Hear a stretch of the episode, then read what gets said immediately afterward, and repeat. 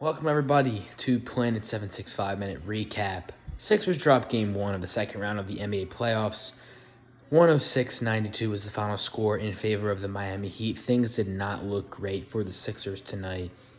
It was okay up until the second half started when the second half started, and then the Heat really got away and, and built up a huge lead.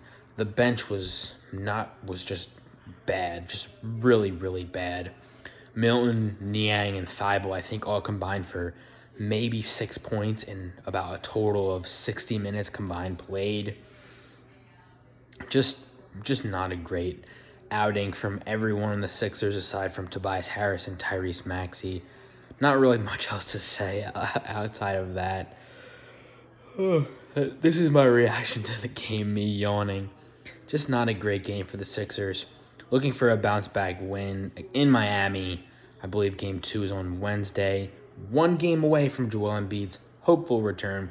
Sixers desperately need him to be back.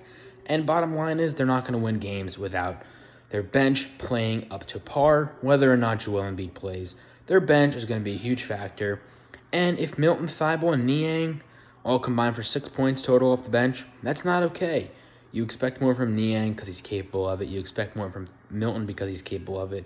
Would love to see some more scoring from Thybulle, but that's few and quite few and far between.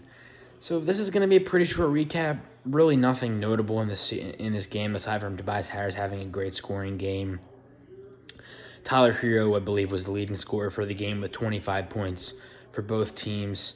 Sixers need to find an answer for that dude because he is a fantastic scorer. But anyway, this has been Planet 765 Minute Recaps. We'll be right back here with you on Wednesday night after the conclusion of Game 2. Make sure you guys follow us on Instagram, follow us on YouTube, go subscribe to the podcast as well. And as always, go Sixers.